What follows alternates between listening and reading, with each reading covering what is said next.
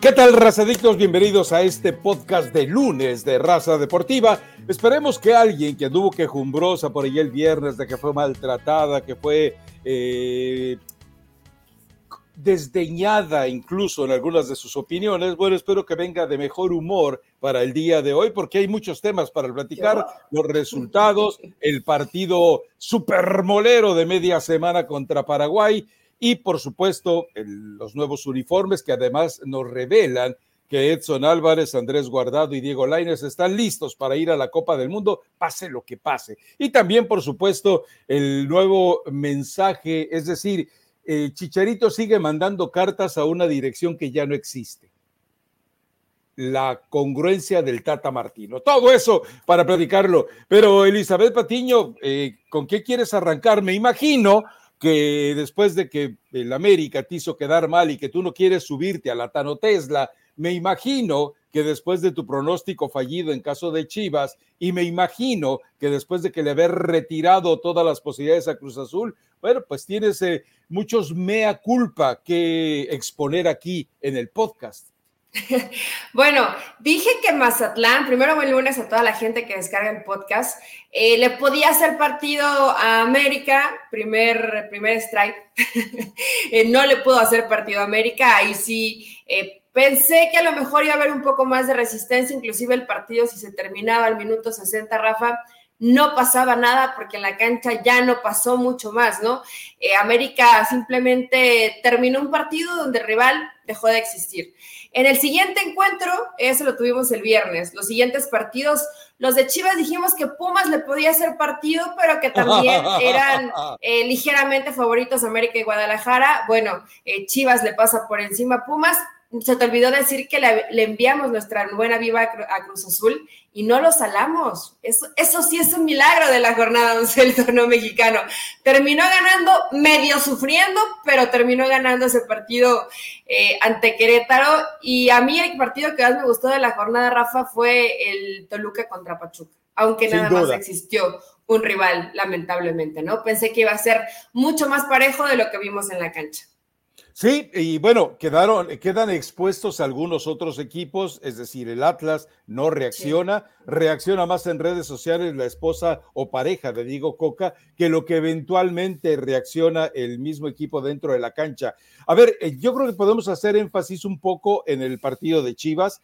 El Guadalajara vuelve a jugar bien, vuelve a tener un primer tiempo realmente eh, agradable, casi, casi rayando en lo espectacular. El tercer gol, bueno, se regodean, se regocija toda la familia, eh, todo el rebaño eh, rojiblanco por la forma en la que vemos el descaro de algunos jugadores hasta que llega eh, Fernando Beltrán, le pone seriedad y decide prácticamente darle cauce a lo que estaría haciendo el conejito. Lo único tristón de ese tercer gol es que termina siendo autogol. Digo, eh, ¿de qué sirvió? A, ver, es como, me imagino que es como un sastre que empieza a elaborar un smoking magnífico y resulta que a final de cuentas se le olvida ponerle botones y los botones termina poniéndoselos con una de una mercería corriente. Es decir, yo creo que eh, se puede demeritar un poquito el que haya sido autogol, pero la jugada, la fabricación fue muy buena. Alexis Vega, que aquí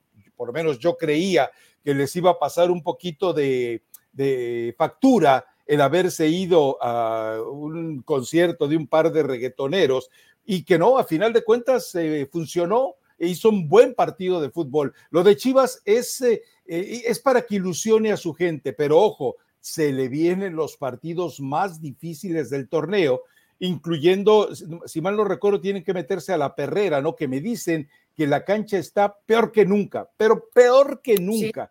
Entonces, esto convierte, a ver, no hablemos de la incapacidad para desarrollar un fútbol con la pelota a tierra, sino hablemos también de los riesgos inherentes que eso presenta para el futbolista, que es tan grave jugar ahí como también es grave este partido molero contra Paraguay. Pero Chivas, no sé si no estés de acuerdo, pero me imagino que además con el afán de quedar bien con los chivermanos que siempre tienes, pues vas a también a, por ahí cargar lo de elogios Eso, eso no me interesa. Ayer me comentaban eso en redes sociales precisamente, que yo que soy chivermana. Yo creo que no estoy, no hay de un equipo del que estoy más lejos que de Chivas, ¿no? Que ¿Por qué? Pues, ¿Por, qué? ¿Por qué? Me, Da, me, Da, lo mismo si ganan o si pierden, Rafa. No, no me interesa. Lo que sí me da gusto es que realmente han ido jugando mejor. O sea, no solamente es el rival que de pronto le puede llegar a poner cierta resistencia. O sea, eh, ¿para ti Chivas vive en la friendzone? Eh, sí, exactamente, ni para bien, no, porque todavía en la friendzone, pues es amigo, ¿no? O sea, si te, si te, si te preocupa en algo. A mí Chivas me da completamente igual, pero me da gusto que esté jugando bien, porque creo que Ricardo Cadena había sido cuestionado. Yo fui una de las que pensó que ya no debía continuar este proyecto con Ricardo Cadena y hoy termina callando bocas. Yo creo que esos 22 toques al balón eh, no son obra de la casualidad, es porque realmente hay trabajo en Chivas, el toco y me muevo en hacer eh, muy ancha la, cancha, creo que evidentemente te habla de que hay trabajo en los entrenamientos y lo hace bien Guadalajara. Rafa ha cambiado de línea de 5, que decíamos, es que esta línea de 5 no la puede cambiar, bueno, ella es línea de 4 pone al chiquete de lateral izquierdo, o sea, sí ha hecho modificaciones y que en los últimos tres partidos le han dado resultados. Eh, fue muy superior a Pumas y el primer tiempo yo creo que ha sido el mejor que le hemos visto a Chivas, me atrevería a decir desde hace más de un año, ¿eh? Realmente fue un muy buen tiempo con jugadores que eso necesitaba, ¿no? Que todos estén en el mismo nivel o casi en el mismo nivel para que en puedas la misma competir de buena manera. En la misma sintonía. Porque de pronto dices, bueno, un equipo que te genera 10 opciones de gol, pero le meten 5 y se empieza a desequilibrar todo lo que puedas llegar a trabajar, ¿no? Pero hoy Chivas creo que está equilibrado y lo está consiguiendo a través de, de trabajo y de convencimiento con el técnico. Yo creo que muy bien Guadalajara y muy mal Pumas, ¿no? También. Sí, sí, lo de Pumas realmente ahí no puedes salvar nada. Y lo de Dani Alves, bueno, para los que alguna vez le creyeron, como tú comprenderás, al doctor Miguel Mejía Barón, de que no, no, pero pues el tipo es un tipo serio, nunca nos va a mentir. Bueno, pues ahí está, eh, sigue jugando. Bueno, el arbitraje dijo, le voy a hacer justicia a Pumas y le planto una roja. Sí, y a final de cuentas, a, final de cuentas, lo que hubiera beneficiado a Pumas, no por la calidad de Alves, sino por lo que desajusta al equipo, bueno, pues no ocurrió. ¿Sabes qué? Eh, me gustó esa jugada del, tercer gol porque te refleja algo.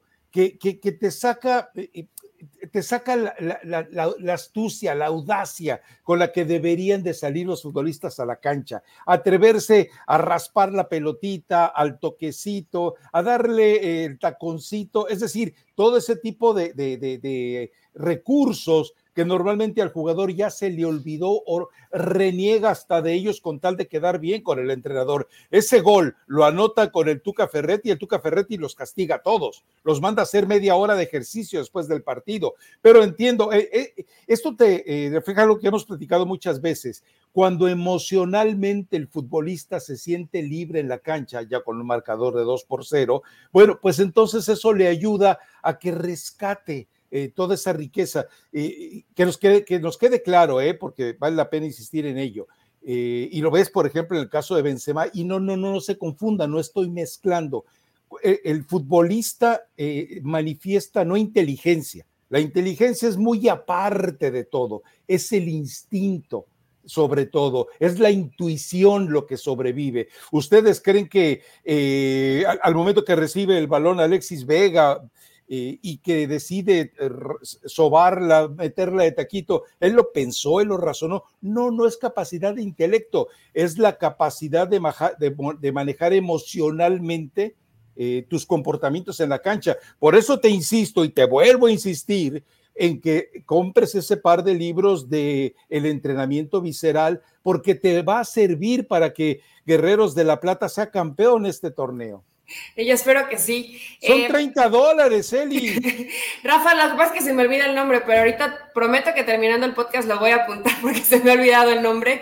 Eh, no es por el costo, ahí pueden ser libros tal vez muy caros, pero que vale la pena comprarlos, ¿no? Y tenerlos ahí. Eh, no, tenerlos ahí, no leerlos.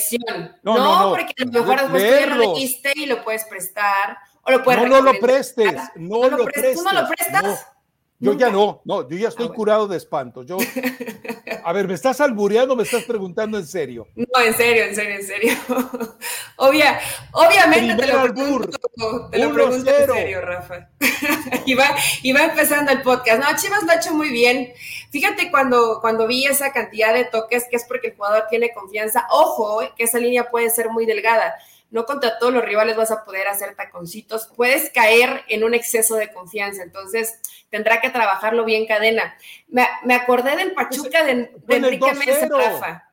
Me acordé del Pachuca de Enrique Mesa. Sí, yo sé, no es que fueras ganando 1-0 o que iba comenzando el partido, ¿no? Ya había confianza, una confianza que cambió radicalmente de, tres partidos eh, hacia acá, ¿no? Porque realmente Chivas eh, fallaba hasta un pase de, dos o tres metros. Entonces hoy tienen confianza. de Mesa de cuál otro te acordaste? ¿De, cuál otro te acordaste? El Toros Nesa de Enrique Mesa. Bueno, Rafa, es que yo recuerdo, bueno, yo he visto el, equipo de Enrique Mesa, pero ya esos recuerdos son medio vagos, o sea, yo tengo un poco más fresquito lo que pasó en el 2006, 2007, a irnos al equipo de Enrique Mesa, ¿no? Pero bueno, estamos hablando, por ejemplo, del mismo entrenador, un equipo que hace muy ancha la cancha a través de muchos toques para poder finalizar la jugada. ¿Y Chivas lo está haciendo bien?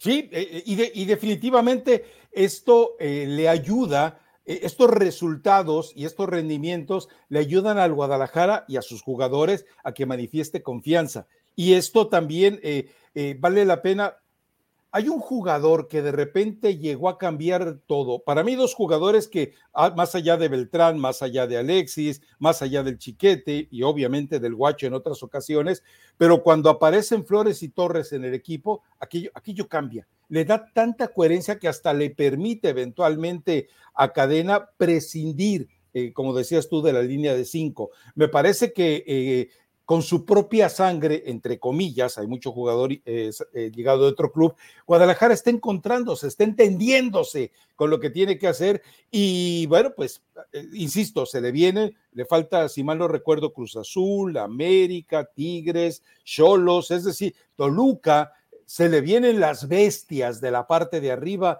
de la clasificación. Sí, justo estaba revisando cuáles son los partidos que todavía le quedan a, Guadalajara, pero se me, se me movió aquí un poquito. Pero ¿sabes qué, Rafa? Ya viene, ya estamos muy cerca de vivir el clásico. Y me parece maravilloso, ¿no? Que ambos equipos, yo creo que ya tenía rato que no llegaban en tanta paridad de circunstancias. Siempre veíamos a uno como que venía muy abajo y el otro en un mejor nivel. habitualmente, hay, muchos puntos. Chivas. Hay muchos puntos de diferencia, pero futbolísticamente los dos están viviendo un buen momento. Entonces. De maneras eh, distintas. Puede ser interesante, puede ser muy interesante este clásico, aunque todavía me parece que faltan un par de fechas. Si no estoy mal, es en la jornada 13 y ya me estoy saboreando ese partido. Espero que ninguno de los dos vaya de pronto a, a tener por ahí descalabros que le puedan costar llegar bien a ese partido. ¿no? Bueno, lo único que les puede eventualmente generar un problema es este partido molero que tienen contra Paraguay. Eh, bueno, no, es, son después del clásico, eh, los partidos que tienen eh, con rivales de la MLS, uno contra Cincinnati y el otro contra Nashville, pero evidentemente sí, se presenta bien. Ahora, antes de entrar a la América, a, la Tanotesla a la que te niegas a subirte, vamos a, a, lo de Pumas, Lirini yo no sé, eh, es decir, ya le dieron el respaldo, ya dijeron que él no se mueve de ahí, me parece magnífico, pero tienen que hacer algo, es decir, tienen equipo para competir, no para ir arrastrando estas miserias y vergüenzas. Que, digo, un equipo que, que ya se ha convertido en algo sintomático, golearlo y humillarlo. Sí, yo probablemente, digo, de todos los partidos que, que ha perdido, además de por goleada, no voy a contar el del, el del Barcelona. Cuando lo veías con Santos, Rafa, de pronto veías que el rival era, era muy, muy superior, por momentos veías lento al equipo, pero ya en este partido contra Chivas, y el rival está en todo su derecho, ¿no? Pero ya cuando te empiezan a, a pisar la pelota y a hacer taconcitos, es que te están exhibiendo. Entonces, algo tiene que despertar en, Pumas. Y yo de pronto veo la cara de algunos jugadores, por ejemplo, me llamó la atención Diogo, ¿no? Que realmente veo que trata o intenta y lo ves corriendo hasta los últimos minutos, pero de pronto no les alcanza. Eh, pero cuando dices, tiene mejor equipo para competir, yo sí he estado haciendo un análisis del equipo que tiene Pumas y tiene un equipo que en el papel era muy competitivo de medio campo para adelante, o inclusive nada más fijándolo en los delanteros, ¿no? Pero cuando ves la defensa, hombre por hombre, Freire, yo creo que es un jugador regular, no es, no es el mejor central del fútbol mexicano. Y, Palermo lesionado y luego Galindo también y se empieza a complicar como armas eh, esa, esa defensa central. Después por derecha Benevendo no es un mal jugador, pero tampoco eh, tiene todavía el, fogueo de un futbolista ya de muchos partidos en primera división, se está adaptando a la posición. Si Aldrete está lastimado o expulsado, eh, del otro lado, Jerónimo también le está costando quedarse con el puesto titular en medio campo. Igor, un jugador grisesón, igual me parece que, que, de medio pelo. Leo López medio intenta, pero ves que, de pronto el solo para la labor de recuperación pero los tres que debían de ser, los tres llamados a hacer solución, que eran del Prete, que era Dineno y que era eh, Salvio, eh, han estado por debajo. Bueno, Toto, Salvio, está lesionado, ¿no? Entonces, bueno, hay que ver que, que se recupere. Dineno te le, genera cinco opciones, te falla cuatro, te falla las cinco, te falla seis. no, no, no está fino de cara al gol. Y del prete ha sido en los últimos partidos una terrible decepción. Entonces, cuando decimos Pumas tiene un gran plantel, yo creo que sí habría que ponerlo entre comillas, ¿no? Porque de los que te mencioné, ¿quién es un gran plantel? Dani Alves, ok, Dani Alves, lo que fue Dani Alves, lo que te puede aportar en el grupo, a lo mejor en cuanto a liderazgo, etcétera. Pero, no te está marcando diferencia futbolística sin un gran plantel, plantel te jugó una final. Sin un gran plantel, recordemos eso, ha estado apareciendo, ofreciendo eh, actuaciones decentes. Hasta antes del partido con Mazatlán, que es el parteaguas con la llegada de Dani Alves, eh, algo ocurre en el equipo. Alguien tiene que sincerarse con lo que ocurre en el equipo. No podemos culpar a Dani Alves sobre su capacidad o incapacidad futbolística, porque la verdad sería una necedad. Lo que queda muy bien claro es eh, eh, ¿Qué pasa con el resto del grupo que no decide, no puede, no quiere o no eh, encuentra la manera de amalgamarse con Dani Alves? Pero bueno, me imagino que ese es un trabajo que ya rebasó a Mejía Barón, que está rebasando a Lilini y que yo creo que la única esperanza de, que Pumas se pueda meter siquiera al repechaje va a terminar siendo cuando Dani Alves se reporte con la con la selección de Brasil antes de la Copa del Mundo y para los partidos amistosos que tiene ante Túnez y Ghana, pero de ahí en fuera yo ya no veo cómo ocurra esto. Pero bueno. Pero no todo es culpa de Dani Alves, Rafa. Yo creo que hay muchos jugadores e inclusive la misma responsabilidad de, de, Linini y no, no quiero criticar al entrenador, pero de pronto con, con mucha garra, con mucha entrega, te alcanzaba para ganar los partidos hoy ya ni siquiera te está alcanzando con eso. y, le, de Pumas. Y le pasa a Pumas y le pasa a Puebla, por ejemplo. Me refiero a planteles que si realmente lo analizas jugador por jugador, no son planteles tan competitivos y de repente les alcanzaba de gran manera y lo veías en instancias finales y hoy ya vienen a la, a la baja, que creo que es normal. Ya competir contra grandes planteles no es tan sencillo. Yo veo a Pumas muy mermado. Necesita lo que le pasó en su momento a Chivas, ganar como sea un partido y a partir de ahí ver hasta dónde le alcanza a estos Pumas, ¿no? Que realmente se ve, se ve complicado por la cantidad de puntos que tiene ya también. Pero aquí sí te, respondo, ¿con queso las quesadillas? Porque en Pumas no veo con qué vaya a ocurrir eso. Pero bueno, vamos a la América, vamos al Tano Tesla. A ver, eh, tú, hablabas, tú hablabas de caminos paralelos entre Chivas y América, los dos han reaccionado después del partido con Cholos, que fue un horror aquello que hizo el, el América y que bueno, realmente parece que se tambaleaba el proyecto y no faltó el que dijo es el fin de Fernando Ortiz, Baños, bla, bla, bla. Bueno, eh, lo que hemos visto de este América es, eh, y lo habíamos platicado ya en anteriores podcasts, América no te va a dar más de lo que le exijan los momentos del partido.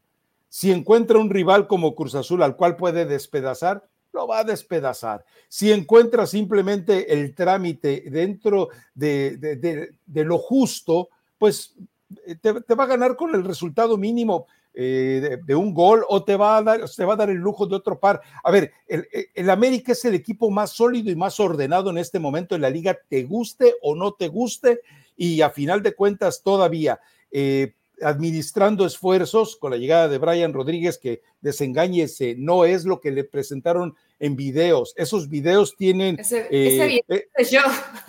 pero no, ese no lo hice yo, pero era de los que yo hacía. E, ese video es como un bikini que insinúa más que lo que hay detrás, así para que se dé una idea. Pero yo creo que tiene, eh, vamos, cuando se tú sabes que lo más importante en un equipo de fútbol es el poder tener un control absoluto en media cancha. Y cuando él se permite las libertades, hablo de Fernando Ortiz, pues este América lo vemos adueñarse de los tiempos y de los momentos del partido e incluso cuando es capaz de reaccionar con un marcador en contra y dar la vuelta, esto también te habla muy bien eh, del equipo. Eh, me parece magnífico lo que hizo eso de que Henry Martín está lesionado y no va eh, para el contra Paraguay. Yo no me la creo, la verdad es que yo no me la creo, pero también entendamos que hace bien el Tan Ortiz, hay que mentir, hace bien el Piojo Herrera si dice que Sebastián Córdoba está fregadísimo y que tampoco puede acudir. Digo, este partido no lo quiere ni el Tata Martino, debe de darle flojera al Tata Martino, ir a eh, Atlanta, su ciudad favorita en Estados Unidos, donde fue campeón y donde todavía debe ser el único lugar en el mundo después de Rosario donde lo quieran, pues entonces eh, eh, hacen bien en mentirle, y lo de Henry Martín, insisto, regresando a la América, hacen bien en protegerlo. Pero a este América yo creo que no le duele nada porque hasta la forma, porque yo sigo insistiendo, Néstor Araujo no es el genio que ustedes creen, como tampoco lo es Cáceres ni Bruno Valdés, pero también entendamos algo, en este momento lo que están haciendo es el reflejo de un perfecto trabajo, de un trabuco defensivo que te genera salida.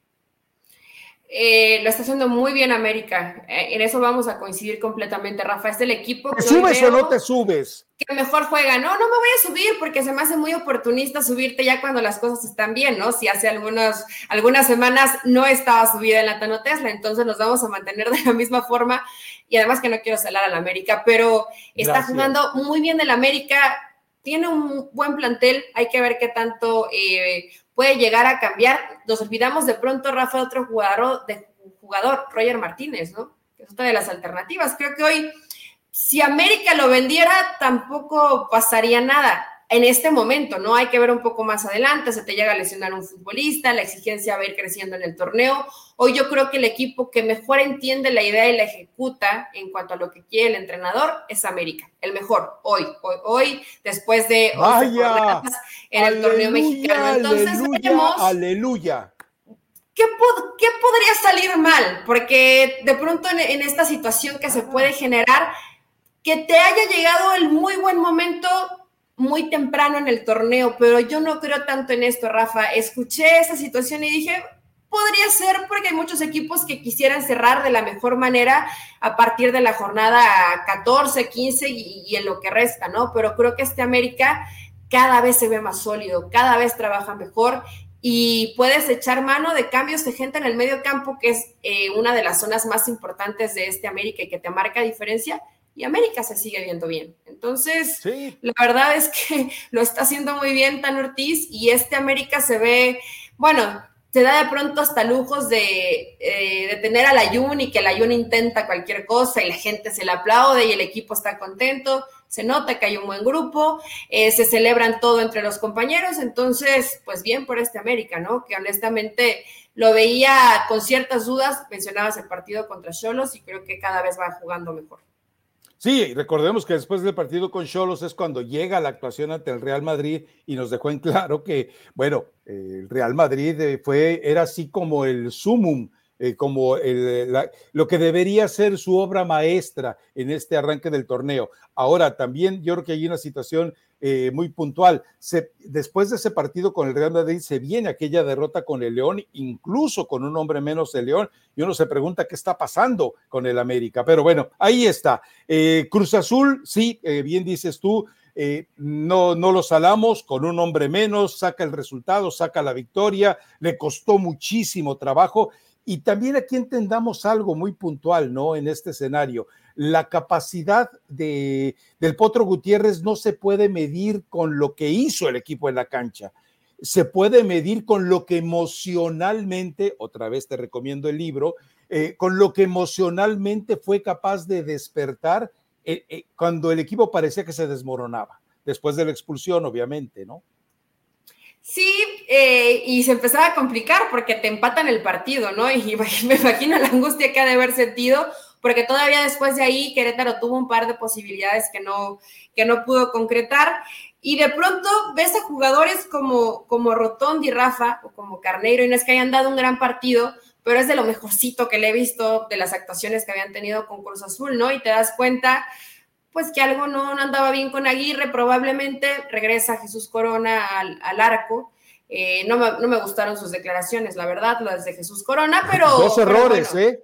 Dos eh, errores. Sí, dos, y, yo le conté por ahí un poquito más, Rafa, pero bueno es un tipo que tiene liderazgo, me imagino, eh, para el grupo, ¿no? Para Cruz Azul. Y me da gusto que haya iniciado así el Potro Gutiérrez. Claro, Querétaro, que solamente ha ganado, si no estoy mal, un partido en el, en el torneo. Entonces tampoco es para echar campanas al vuelo. pero era, contra su hermanito, contra Cholos. Pero era importantísimo que Cruz Azul consiguiera ese resultado. Hasta decir, Rafa, que suene feo, como sea, ¿eh? Y creo que Cruz Azul se, se apegó mucho a esto. Está hay que ganarlo como sea y a partir de ahí te sacudes un poco la vergüenza que pasaste ante América. Entonces, qué bueno que inició bien así Cruz Azul. Aún creo que falta muchísimo trabajo. ¿eh? Se vieron unos desorden, un desorden en defensa en momentos del partido, que un rival con mayor calidad te termina metiendo dos o tres goles. Entonces, tiene que, tiene que ir con calmita Cruz Azul.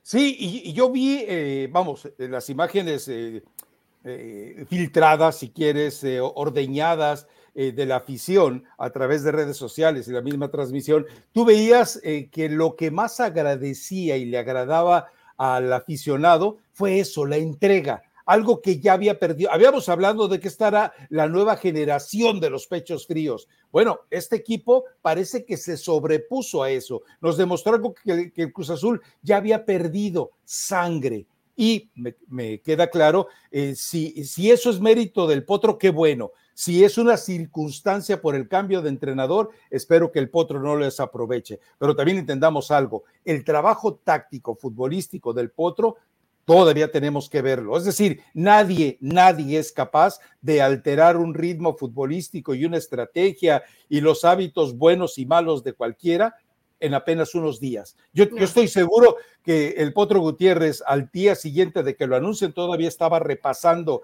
en, la página de la federación, bueno, ahí a veces están equivocados, estaba repasando en internet las caras y los nombres para saber exactamente los de cada jugador, ¿no? Eh, ya estaba ahí, Rafa. Yo creo que ya, eh, por lo menos lo tienes que conocer, ¿no? Es parte de tu chamba. Estaba checando el calendario de Cruz Azul. Juárez, Monterrey, Mazatlán, León, Pumas y Chivas. O sea, puro muerto, excepto Chivas. excepto Chivas, termina con, con, Pumas, León, que parece que se repone, van contra Juárez. Vaya, creo que hasta ahí se le pueden alinear un poco los astros, ¿no? Al Potro Gutiérrez, que no son rivales tan complicados. Creo que Rayados y Chivas son los que en mejor momento están de todos los. No tiene seleccionados, no tiene partidos de nada. Entonces tiene, eh, eh, tiene el camino limpio para, eh, para meterse a la liguilla, ¿no? Sí, pero yo creo que tiene que ir con calma. Bien lo dices, ¿no? No, no se va a notar la mano de un entrenador en un partido. Hoy es parte, lo, es parte de lo que arrastras de una, de una inercia muy negativa, cambias el entrenador y probablemente te sacudes muchas cosas, ¿no? Entonces hay que ver después de ahí hasta dónde te alcanza. Podemos decir, no son rivales tan complicados. De todos estos, Rafa, pues probablemente Juárez, pero todos los demás creo que te pueden hacer partido, ¿no? Entonces, está Mazatlán, dijiste Mazatlán, ¿no? Está Mazatlán por, por, Gabriel Caballero y por el Chaco, sobre todo por el Chaco, me imagino que ahí se puede dar una especie como de eh, química, si lo quieres ver así, para que eventualmente se genere algo dentro del vestidor de cara a este partido, eh, de cara a este partido, ¿no? A final de cuentas, el poder en un momento dado llevar, llevar a cabo e, e, ese fenómeno de transformación de, la adversidad y la rivalidad podría funcionar a final de cuentas. Pero yo creo que eh, Cruz Azul no despierta todavía ese apasionamiento dramático hoy, hoy, que sí representa ganarle al América, y Chivas como que empieza nuevamente a generarlo, ¿no? Chivas, ya lo chequé, Rafa, jornada 15. O sea que todavía nos falta un ratito, hasta la jornada 15, sí. Pues es un buen momento, sobre todo porque para entonces todavía no llegan los amistosos de la selección en septiembre y que te permite por lo menos trabajar un poco más con ellos, ¿no? O trabajar de mejor manera y que te ofrezcan un buen espectáculo, ya que andabas en esas, ¿en dónde es el juego? ¿En el Azteca o en el Akron? En el Azteca. Ah, bueno, pues imagínate la fiesta, porque recuerda que eh, cuando viaja Chivas a México le llevan serenata, tienen contronazos con la afición y al jugador del Guadalajara le sienta bien el, entender lo que es la camiseta de Chivas, que me parece que eso es todavía un problema que tienen que trabajar muy serio. Y yo le pido a, Ricardo Peláez, sigue calladito, ahí, ahí quédate, ahí quédate, ahí quédate, ahí. No, no vayas a salir a decir que ahora no se volverá a hablar aquí de descensos, sino tranquilito. No, no, no, tranquilos. que, no, que, no, diga nada más, pero eh, bueno, Cruz Azul, a mí sí me da gusto que, que haya ganado este partido. Rafa y tus Tigres, tus tigres, ya. la gente está enojada, abucharon a Miguel Herrera, abucharon a Guiñac, abucharon a todo el mundo, y yo lo entiendo, ¿no? De pronto el partido, hasta me llamó la atención lo displicente que vi a Tigres, ¿no? Necaxa medio intentando ah. y, los puso por momentos en, aprietos, pero sí, no, no hay, no hay química, Rafa, es que es eso, no es, no es, no es el equipo que estamos acostumbrados o un equipo que sea dirigido por Miguel Herrera que lo veas así en la cancha. Creo que es lo que llama la atención. Pero es que aquí la pregunta tendría que ser, a ver, aficionados tigres, a ver, aficionados de la otra mitad de la población liliputense en el fútbol mexicano. Eh, yo prefiero a este Tigres con todas sus deficiencias que a cualquier Tigres de Ferretti, ¿eh? pero, pero, pero de calle. Eh, y, yo entiendo que está en deuda, y entiendo, eh, sí, Miguel Herrera es muy puntual al decir que no es posible que vayan a buchar a Guiñac. Bueno, yo estoy de acuerdo, ah, eh, pero vamos, cuando tú les tocas al ídolo, generas una reacción.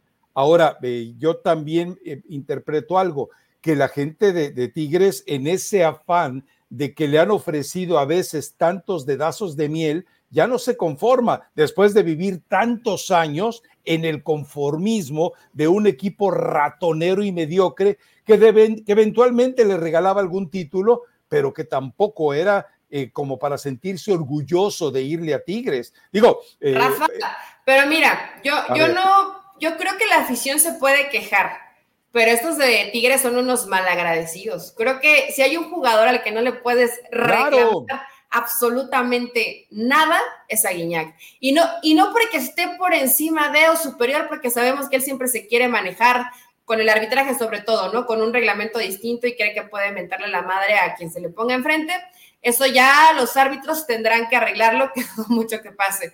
Pero te sigue respondiendo Guiñac. Por supuesto que con el tiempo no va a ser el mismo que era hace dos, tres años, que te, a lo mejor te hacía un gol cada jornada. Es completamente normal, pero si Tigres está en el panorama que está, si es que fueron eh, varias veces campeones con, con, el Tuca Ferretti, pues mucho tiene que ver con Guiñac, sigue siendo de lo mejor que hay en el fútbol mexicano, son unos malagradecidos esa afición de Tigres, es todo lo que, lo que yo puedo mencionar, más allá de que a lo mejor Tigres no, no le, bueno, a mí no me gustó cómo jugó este partido contra Necaxa, pero tanto así como abuchar a tu máximo ídolo, hijo, Creo que ya perdimos un poco a la afición.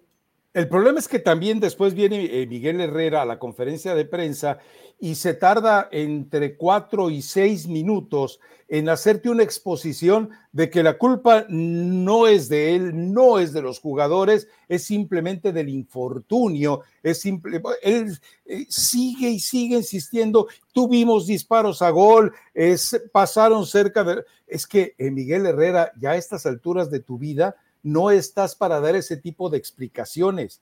Eh, y, más cuando inviertes tanto tiempo en un, cuando, cuando un personaje como Miguel Herrera se repite y se repite y se repite y se repite en una misma pregunta, es que ni él está convencido de sus argumentos. Es como, que, como si estuviera haciendo un mea culpa para tratar de lavar sus pecados. No, Miguel Herrera contesta eh, simplemente en 30 segundos, pero escucha, eh, escucha una de las respuestas de veras casi cinco minutos en tratar de convencer de que fueron el mejor equipo en la cancha, pero que nomás no pudieron. Insisto, cuando alguien da tantas explicaciones sobre un mismo tema, es que ya perdió la esencia del argumento del tema, como me está pasando a mí ahorita. no, a ver, no es la primera vez que le pasa a Miguel, Rafael. Ah, pensé que a mí. Y a ti también. También, también y traes el, ay, me asustó tu vaso, esos bajos, esos vasos rojos solo los encuentras en las fiestas, pero no, ya vi, ya vi que no, ya estás. No, no, no. No, no, no, es de Alexis Vega, este es, este, ese vaso rojo me llamó la atención. Eh, Miguel Herrera tiene que ser más autocrítico. No puede decir que fue mejor. Sí generaron oportunidades de gol, eso no se va a negar, pero si a lo mejor se hace un poquito responsable de lo que no está haciendo su equipo en la cancha, yo creo que la afición se lo agradecería mucho y el mismo equipo y el grupo, cuando escucha ese tipo de declaraciones, Rafa, te dejan dudas, porque puedes pensar, ¿será que el entrenador no se está dando cuenta de lo que dejamos de hacer? Eh, ¿Será que quiere ocultar cosas que tal vez él no ha hecho o que tampoco estamos haciendo nosotros? O que no, puede. Futbolistas. Entonces, tiene que ser un poco más claro cuando sale a las conferencias. Miguel sabemos que es mucho de pronto de poner pretextos, ¿no? El arbitraje, el clima, la cancha, etcétera. el universo menos él. Tiene que decir, nos ha faltado tal vez trabajo, orden, ser mejores en defensiva, la definición estamos fallando, o sea, a lo mejor con puntos muy específicos sin responsabilizar a nadie, pero que sea más claro lo que le está faltando a su equipo y que además creo que lo puede mejorar. O sea, no es que diga, es que este equipo ya no, no, no da para más. Tigres te puede dar para más y lo hemos visto con buenos partidos en el torneo, pero sí tu Miguelito debe de hacerse responsable de lo que está dejando de hacer su equipo. Totalmente de acuerdo, totalmente de acuerdo. Y yo, eh, a ver, eh, eh, la campaña ha sido buena, cuando tú revisas eh, de la parte eh, de la zona defensiva, e, es una miseria de equipo, solo Angulo termina salvándose. Cuando tu, cuando tu líder es Dieguito Reyes, quiere decir que estás ya eh, prácticamente es como entregarle el, es como entregarle el Titanic a, un sordo, mudo y ciego.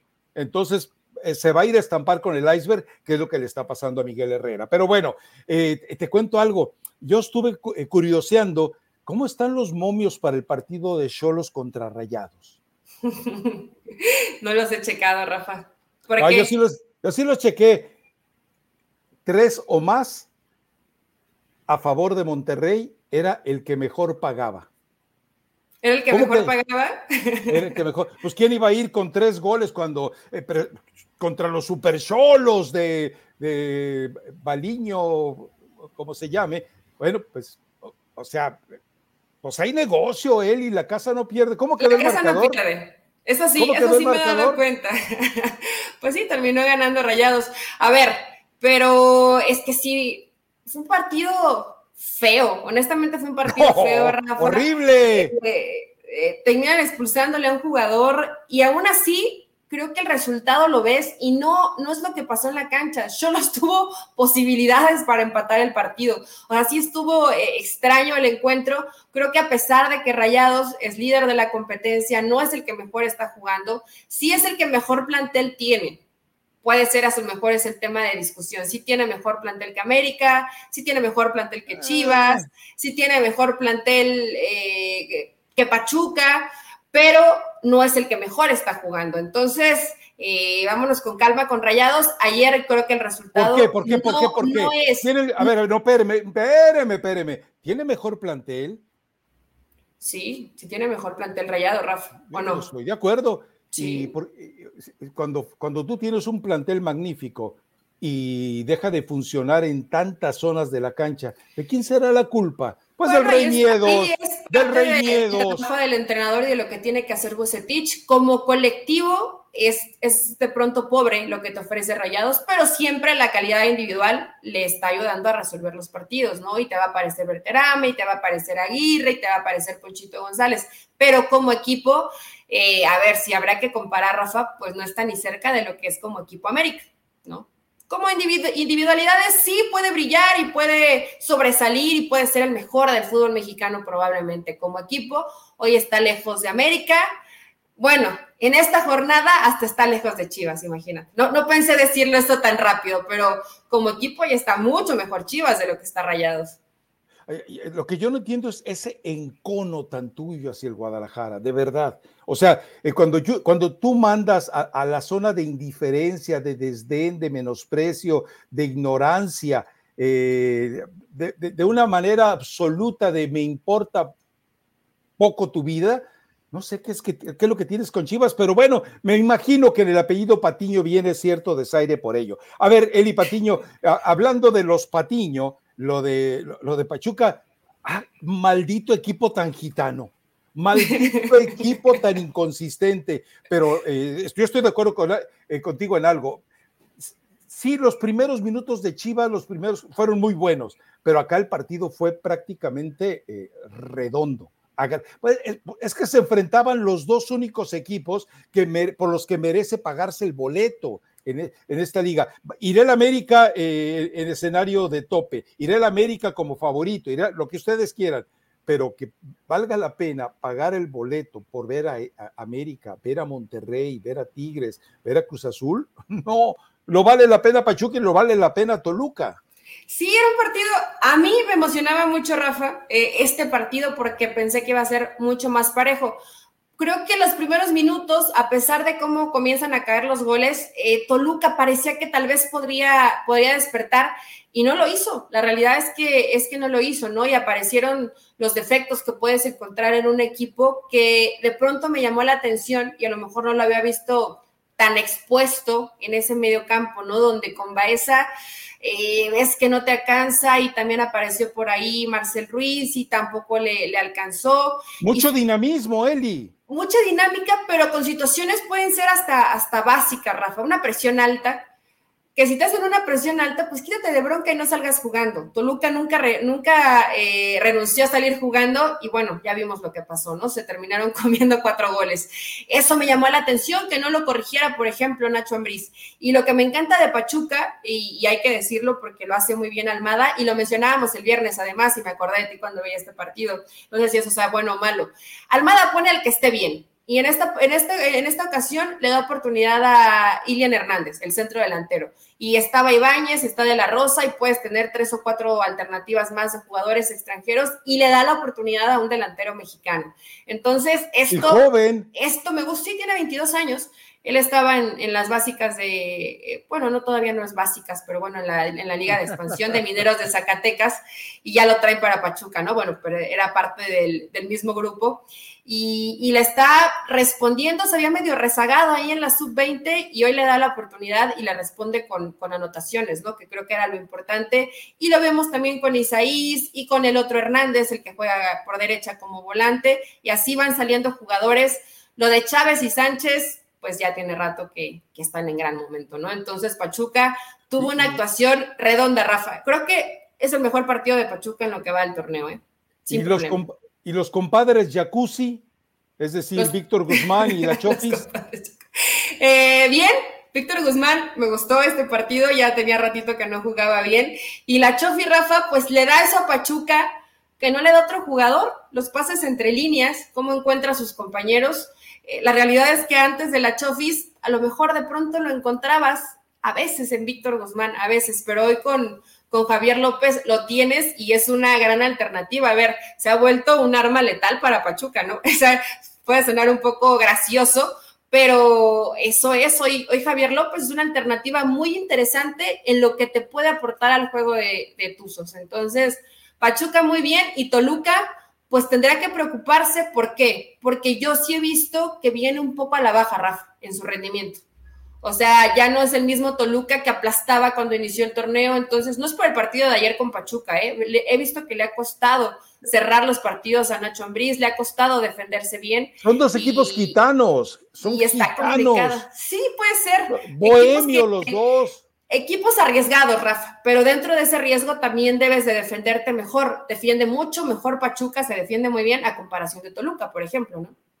Bueno, lo que pasa es que en Pachuca tienen ya una disciplina marcada de los recorridos y que nunca te toman o difícilmente te toman a un jugador de Pachuca en un 2 a 1, en un 1 a 1. Siempre hay una mayoría dentro de, cierto, de cierta periferia de la defensa del equipo de Pachuca y Toluca todavía no hace eso todavía no entiende cómo hacerlo. De repente eh, había circunstancias en las que había dos jugadores de Pachuca que solamente enfrentaban a un jugador de Toluca y que le permitía hasta darse el lujo de pausar y elegir. Pero bueno, en fin, veremos qué, eh, qué destino tiene. Eh, Pachuca sigue siendo, sí, sigue siendo ahí el escondidito este torneo, no el anterior, para definitivamente meterse en la final, sobre todo con lo que está pasando en este momento con Atlas, que bueno, el Atlas imagino que eh, no he leído las redes sociales de la familia Coca, eh, desconozco si se estén dando de cocos en la cabeza por lo que está pasando, pero la verdad es que,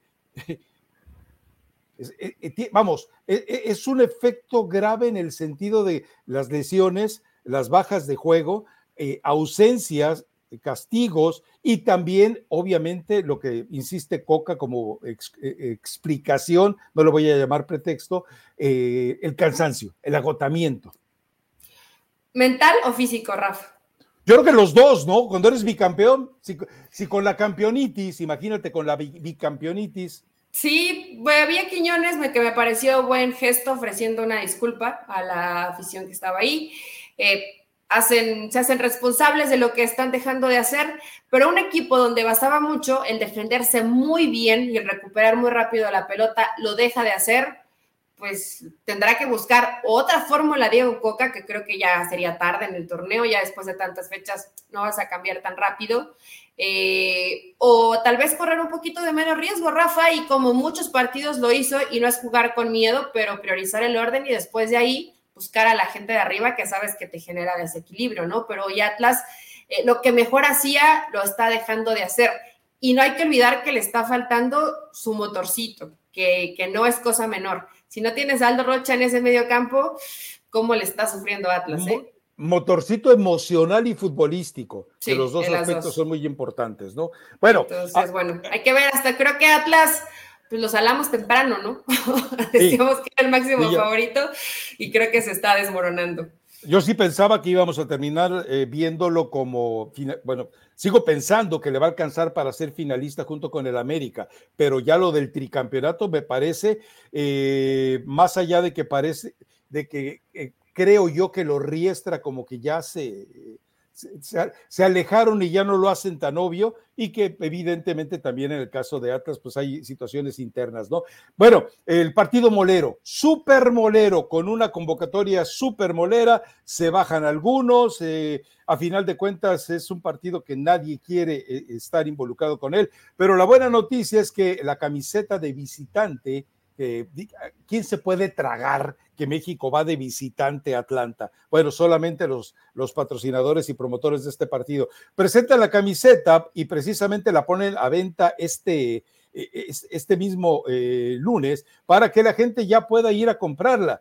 Eh, yo no sé si cuántos villamelones ilusionados con el cuarto, quinto partido eh, la van a comprar, pero definitivamente va a tener, no faltará quien eh, vaya por ella y la está encargando ya en este momento. El diseño es bonito, tiene muchos, eh, muchas manifestaciones de, de folclore y eh, de, de, ese tipo de, lo voy a llamar, a mucha gente no le va a gustar el término, de fetiches mexicanos. Pero bueno, la, la, camiseta no es desagradable. Ahora, en el anuncio aparece guardado, uno se pregunta, ¿tiene boleto seguro? Sí, Edson, que sí, definitivamente es imprescindible. Estoy tratando de hacerle un super zoom.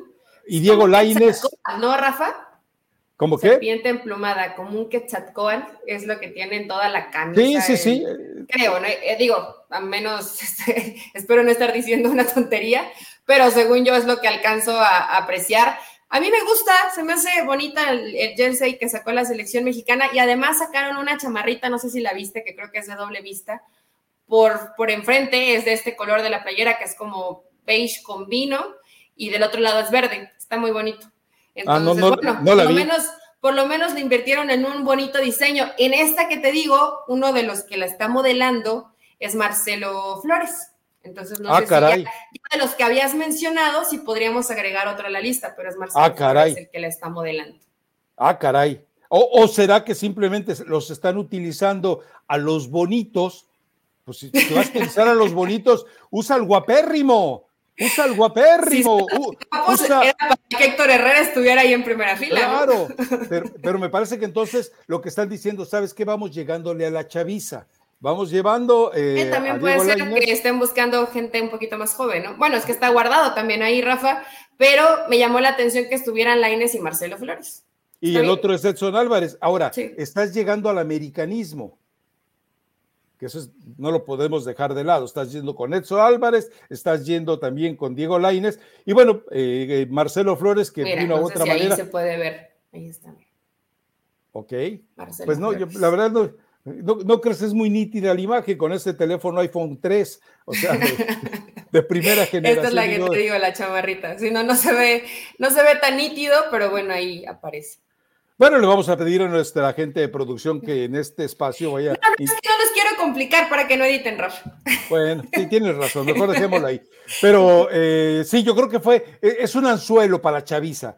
Eh, ¿Por qué? Porque en este momento están involucrados con ese tipo de figuras y van a querer eventualmente comprarla. Ahora, eh, pues va a ser una e, Esta playera estaba programada para salir eh, desde el mes de mayo, pero como andaba la selección arrastrándose prácticamente, pues Adidas dijo, no, espérame, me voy a esperar. Lo que pasa es que ahora no le, tomaron contrarreloj y tuvo que soltar la camiseta en un partido molero donde prácticamente estos que están promocionándola, ninguno de ellos va a estar ahí. Entonces, eh, pues e, es, el abuso de eh, eh, la estulticia que te genera el fanatismo del mexicano.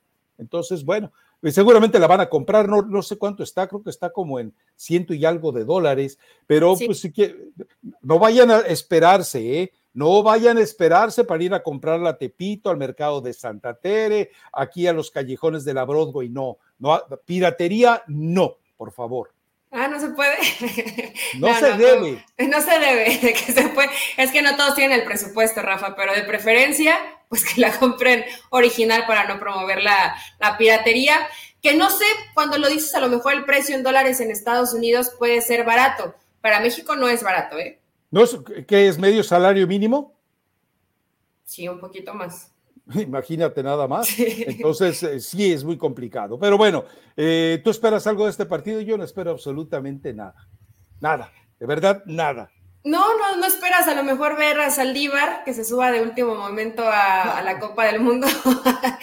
pues, a ver, yo creo que todos los partidos te, te dejan algo algo, algo, algo le van a dejar a Gerardo Martino porque dijiste en el podcast, este no lo quiere ni Gerardo Martino. Yo creo que sí, Rafa, sí querrá ver el comportamiento de, de algunos no, Sabemos que es un partido con el que simplemente tienes que cumplir, pero yo, yo considero que sí hay ciertas posiciones de jugadores donde a lo mejor Gerardo Martino Tendrá alguna ligera duda, Rafa, pero ligerita, ¿no? No sé, gente de medio campo, a ver cómo se siguen comportando los de Pachuca, eh, o el, portero que vas a llevar, que yo creo que es por el nivel que siguen mostrando, si va a ser Acevedo. Eh, ciertos detallitos que querrá pulir en su lista Gerardo Martino, pero esto ya está muy, pues ya muy, muy planchado, ¿no? Ya Gerardo sabe a qué jugadores va a llevar y a lo mejor alguno que se subiera de último momento. A mí sí me llamó la atención que Henry le duela su piernita y que le pusieran ahí el hielo después del partido, del cambio y tal.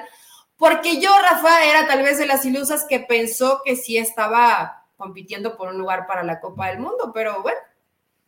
Mira, eh, si Henry Martín mantiene ese paso con el América, no hay quien le quite el sitio en la Copa del Mundo. ¿Pero a eh, quién deja, Rafa? Pues a Funes Mori, que está desaparecido. ¿Pero tú crees que el Tata va a dejar a Funes Mori? Bueno, eh, mira, si ya le manosearon tanto la convocatoria, estoy seguro de que se, al, final, y todos lo sabemos, la convocatoria final a, una Copa del Mundo no la decide el entrenador. Y mira que eh, te lo puedo decir de un par de muy buenas fuentes, de cómo de última hora te tachonean y te agregan. Entonces, bueno, eh, a mí no me extrañaría que dejaran fuera a Funes Mori. Ahora, ¿cuántas camisetas crees que venda Funes Mori? ¿Cuántas camisetas crees que venda Henry Martín? Digo, pero bueno, eh, y la otra es, eh, yo sí no espero nada, pero te felicito, eres la primera tripulante que hay en la tataneta. La primera y la única. No, no, no, la tataneta yo no pienso subirme, Rafa. no, ya, ya, ya. me siento un poco. con el podcast pasado y con este. yo estaba subida al, al Goya, yo estaba subida al, al Goyo Bus de Andrés Linini, pues ya está más descarrilado que nada, ¿no? Entonces, no me voy a subir de último momento, no soy oportunista como la tocaya Elizabeth, que siempre nos escucha, me dice, tú súbete, hay lugares para todos. No, no, no, hay que esperar a que el torneo se, que el torneo se termine, pero América hoy es el que mejor juega y es el máximo favorito al título. a la, a la jornada, a la jornada 11 del torneo mexicano. Todo puede pasar y todo puede cambiar, pero yo no creo que América deje de jugar bien, ¿no?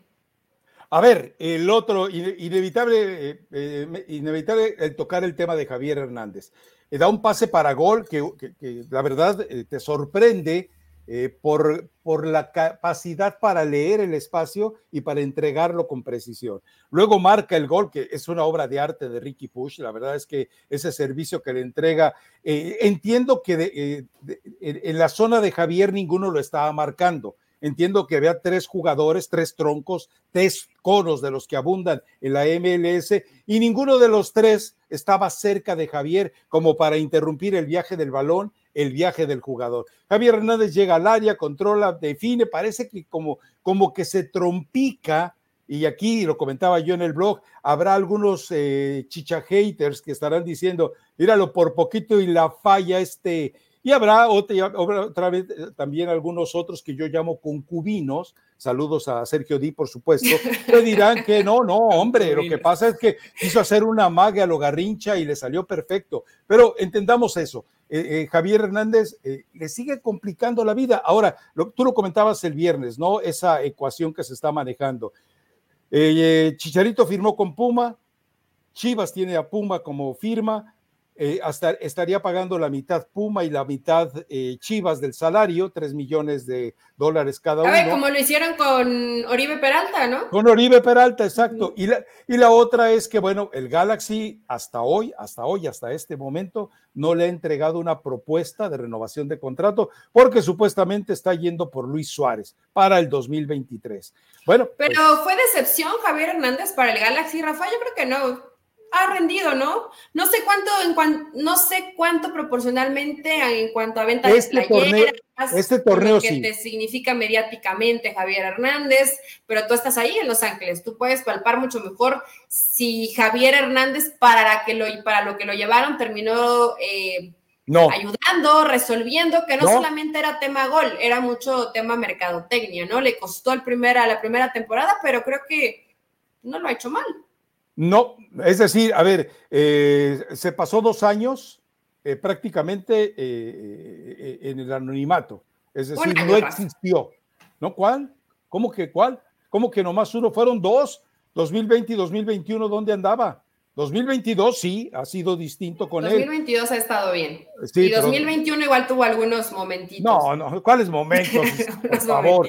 Eh, pero eh, eh, solamente ha tenido un buen año. La venta de camisetas sí se fue como la espuma. la pandemia obviamente tuvo mucho que ver, una MLS que se jugó en burbuja, bla, bla, bla, pero no, no ha tenido el impacto es decir, eh, recorrió todos los programas habidos y por haber en inglés y en español que hay en Los Ángeles, eh, se convirtió en un showman eh, eventualmente dentro de las necesidades del equipo, pero en la cancha, digo, lo llevaron para que fuera goleador, para que fuera líder, para que representara la cercanía de un título. Hoy está en el séptimo lugar, es decir, está en zona de liguilla, está en zona de playoffs pero también detrás del equipo del Galaxy hay equipos con uno o dos puntos de diferencia nada más. Lo pueden dejar fuera en cualquier momento. Ahora, lo de Ricky Push, pues eh, eh, eh, el hecho de que te sientas tú como delantero, que hay un tipo que con un balón que tenga modo y que tú le marques el pase, porque ojo, no solamente se trata de que Ricky Push trace esa línea,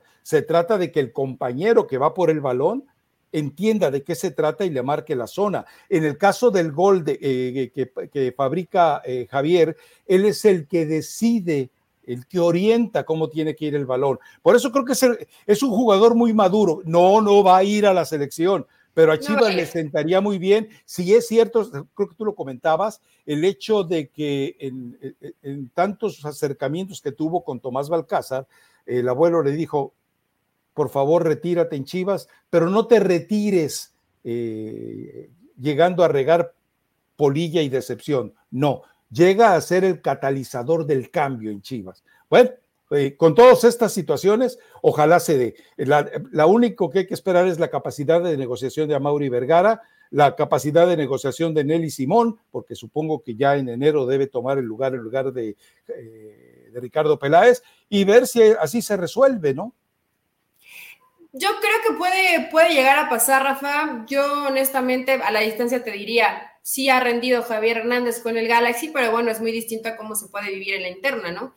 Eh, sí, con la selección mexicana yo creo que ya... Ni... Es más, no sé si todavía Javier Hernández tenga alguna eh, velita prendida o, alguna ilusión. Yo creo que ya entiende perfectamente que pues se acabó su etapa con, la selección mexicana, porque ya en la siguiente Copa del Mundo, pues ya Javier tendría 37 ah. eh, años. A ver, pregunta. Pregunta, pregunta. ¿Tú crees que si John de Luisa, no porque él quiera, sino porque Emilio que deje eh, desatendida por ahí un ratito la Rosa de Guadalupe y diga, a ver, ¿qué hacemos para que me genere más lana esta Copa del Mundo? Porque vamos a jugar tres mugrosos partidos. Entonces, que de repente le diga, eh, John, llámame a Chicharito. No, jefe, ¿cómo lo voy a llamar? Vio todo lo que me hizo, bla, bla, bla. John, llama a Chicharito. Y bueno, Chicharito llega. ¿El Tata Martino presentará su renuncia? ¿Tú crees, Rafa? No, no te pregunto. No estoy seguro que, no. El nivel de cinismo, no. Por supuesto que no, pero no creo que eso pase. Tal vez la única opción es que algún patrocinador te diga o va Javier o va Javier. Creo que sería la única forma, ¿no? Y que sabemos que hay patrocinadores que te meten ese tipo de presión. Entonces, podría ser tal vez una alternativa, pero yo, a ver, terminarían más quemados eh, la misma selección mexicana, ¿no, Rafa? Tanto que has dicho que no, que no lo tomaste en cuenta, que no fue parte del proceso, que está Raúl y otros más. ¿Cuál es el precio de tu dignidad en el caso del Tata Martino? Eh, Cero. Te iba, a preguntar, dignidad?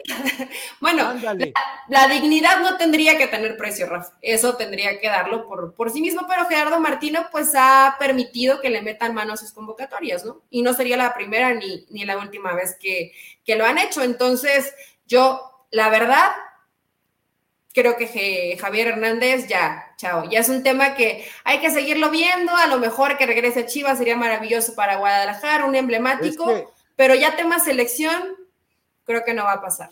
Es que si acaso Emilio eh, se baja de su pedestal eh, de andar viendo eh, grupitos ahí de esos chafas que luego en la consola mejoran y, y, saca cuentas y dice que vaya Javier. Ahora, el hecho de imponerle a Chicharito, al Tata, no obliga al Tata a que juegue Chicharito.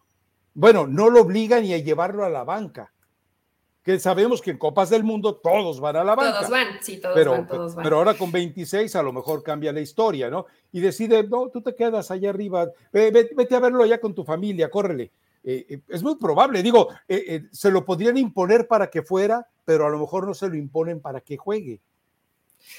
Rafa, ¿sabes algo que yo no sé? No, no, no, no, no, estoy aquí nomás, estoy elucubrando, hablando a lo, güey. Porque te noto como muy seguro en ese tema, a lo mejor sabes que van a terminar llevando a Javier Hernández por algún tipo de presión. Eh, yo te lo digo, ¿qué día es hoy? No sé, no sé, no sé ni en qué día vivimos. 29 de, agosto, del 2022, Javier Hernández no va a ir a la Copa del Mundo. Ya, ya lo sale. Es decir, tu salación permite. la próxima convocatoria va a estar ahí, Chicharito. posiblemente no en la convocatoria, pero posiblemente al momento del cierre, digo, eh, puede pasar cualquier cosa. Tú le preguntas, yo no he visto el, álbum Panini, ¿tú ya lo tienes el álbum Panini? ¿No, aparece Javier? No, no, no, no, no, aparece por ahí. Habría, que, habría que verlo, pero mira, se ve complicado, a menos que sucediera una lesión fea para alguno de los, de los que están considerados. Eh, que dudo mucho, pero bueno, Santiago Jiménez ya hizo gol, eh, también ya está ahí Laines que hizo gol. Eh, Raúl Jiménez también. Henry está en gran momento. Y, por todo esto, yo veo mucho más complicado que Javier Hernández pueda tener una posibilidad, ¿no? Si de pronto varios están en buen momento, pues es más difícil para el Chicharito. Si en tiempo de crisis no lo llevaron, ¿tú crees que ahora lo van a llevar? No, no, no, definitivamente. Bueno, eh, vamos, lo que pasa es que recordemos, Javier se encargó de, de allanar el camino al olvido él cometió tantos pecados con la... Le gustó ese como para canción, ¿no? Allanar el camino al olvido. Pero bueno, un día de esos me voy a volver a para un blog. Ándale. Pero creo que, eh, creo que él tendrá que pagar las consecuencias de todas sus malas obras, no le queda de otra.